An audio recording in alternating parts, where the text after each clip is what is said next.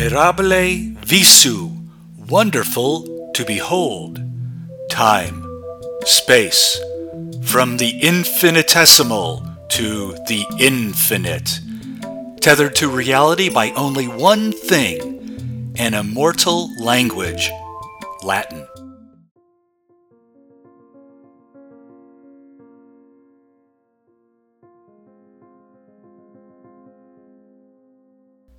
In our last epic episode, we barely escaped the grating grip of the nonagon of boredom with musica, music.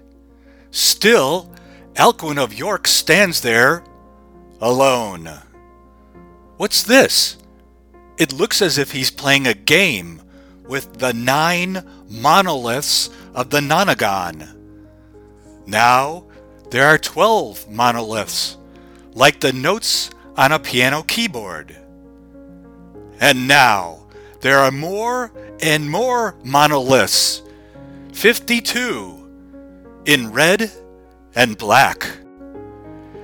It reminds me of a game my grandpa played after he came home from a long day at work. He would sit at the kitchen table Get out a well worn deck of playing cards and snap them onto the table, one by one, in seven mysterious rows. He would play Solitaire, a game for one, from the French solitaire, from the Latin adjective solitarius, alone, lonely, isolated, and Solitarius from the Latin solus, meaning alone. Not to be confused with solar system. The word solar comes from the Latin solaris, of the sun, and from sol, sun. Alcuin, Alcuin of York, why do you keep us here, trapped in outer space? With your riddles and games. I am not saying Sileo. What? You're silly? Uh, sil.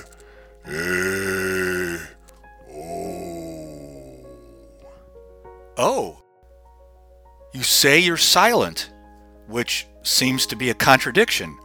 Contradiction from classical Latin contradicere, to speak against, oppose in speech or opinion, from contra, against, plus dicere, to say or to speak.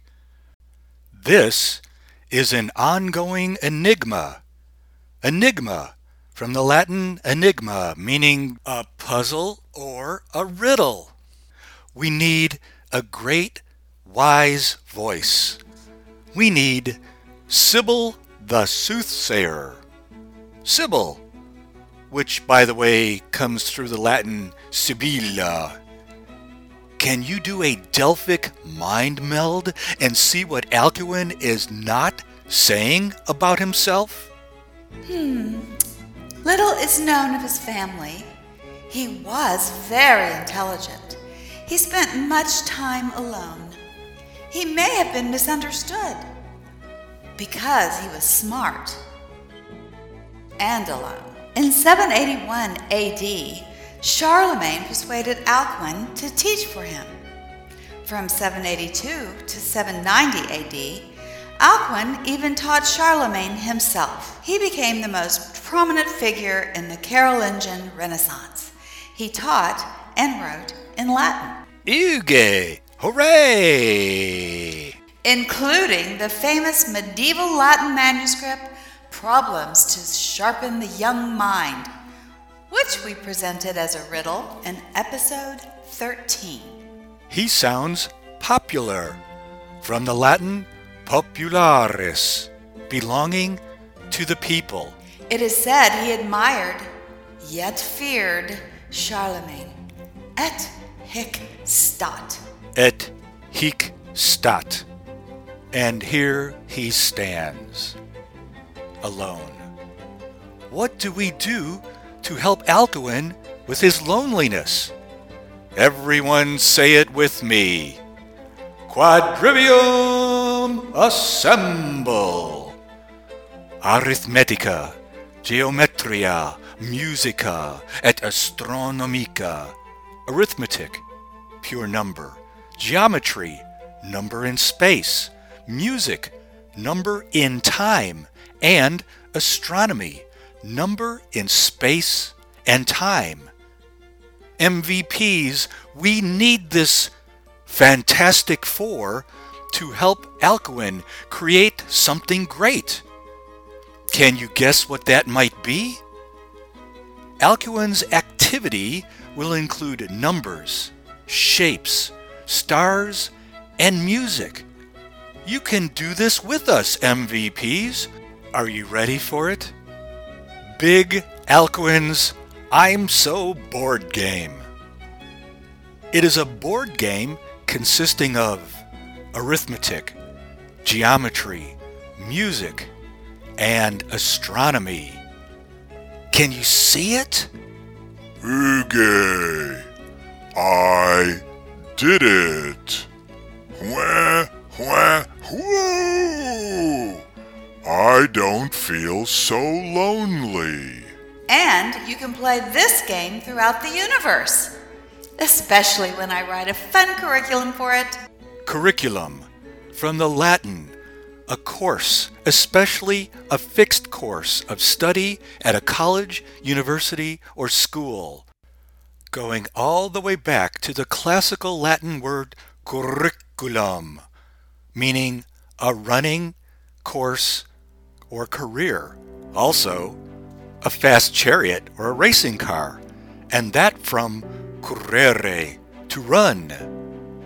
MVPs. If you are ever feeling a bit lonely, create your own board game. Then write your own curriculum for it, your own course of action, or write letters with paper.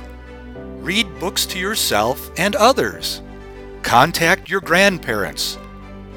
Help with housework. Smile, laugh. Do your homework. Make up some homework. Your mater and pater will wonder about you if you do. Oh, and listen to the famous Gerry and the Pacemakers sing You'll Never Walk Alone. What a song! How inspiring! So currite, MVPs, currite sicut ventus.